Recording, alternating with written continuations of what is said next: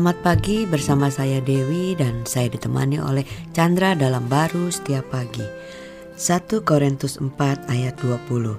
Sebab kerajaan Allah bukan terdiri dari perkataan, tetapi dari kuasa. Benar banget sih ya bahwa banyak orang berpikir uh, bisa um, berbicara dengan hikmat, dengan manis, dengan uh, baik, tetapi ujung-ujungnya bisa menjadi satu perselisihan ya tapi kalau kita berbicara di realem kerajaan Allah ini pasti berbeda ya karena bukan hanya perkataan baik buruk aja tetapi ada kuasa yang mengubah hidup seseorang ya. Iya, ini kan uh, ingin menekankan ya perkataan manusia itu kan uh, dari pikiran manusia yang sudah jatuh itu sangat terbatas hmm. ya kan uh, bahkan yang baik pun kelihatannya baik tapi bisa berakhir dengan tuntutan yang lebih jelek daripada yang jelek gitu kan. Hmm. uh, maksudnya bagus maksudnya baik.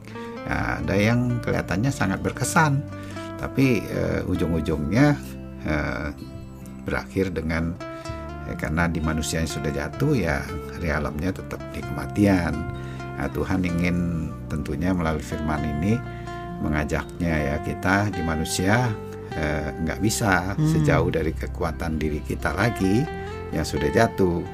Eh, dia mau kita mempercayai eh, kekuatan Tuhan yang menebus kita yang diberikan rohnya di dalam hidup kita sehingga kita itu mengeluarkan sekalipun perkataannya tapi dari perspektif kerajaan dia maka itu kita itu dikatakan bisa mengeluarkan perkataan roh dan hidup hmm. di dalam kehidupan kita Nah, contohnya seperti apa tuh? Ya, sebenarnya setiap kali kita eh, misalnya kita ingin mengubah lah ya eh, kehidupan seseorang. kita atau seseorang, kita eh, memperkatakannya kamu yang dulunya suka bohong, sekarang jangan bohong dong.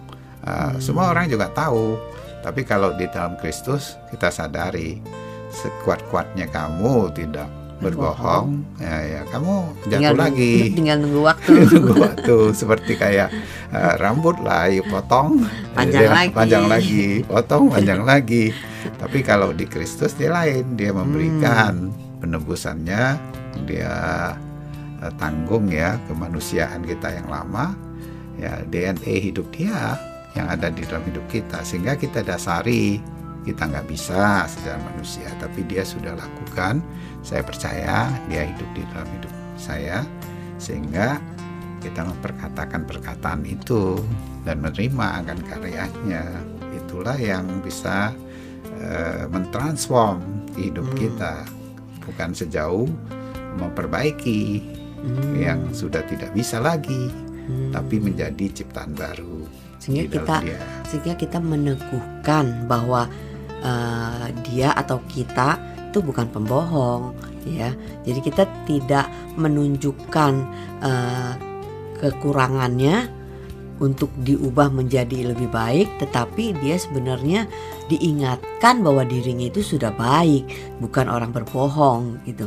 Iya sebenarnya karena kita melihatnya uh, sudah ditebus oleh karya Kristus ya kita uh, gampang aja memperkatakan perkataan uh, dia yang sudah baik sebagai ciptaan yang baik sehingga baru kita bilang bagaimana you bisa berbohong you pasti bisa mengatakan kejujuran sejauh dari Kristus itu karena hidupnya Tuhan itu mempunyai kuasa ya untuk mengubah orang ya. Iya, itulah Amin. dibilang kerajaannya bukan perkataan manusianya tapi kuasa.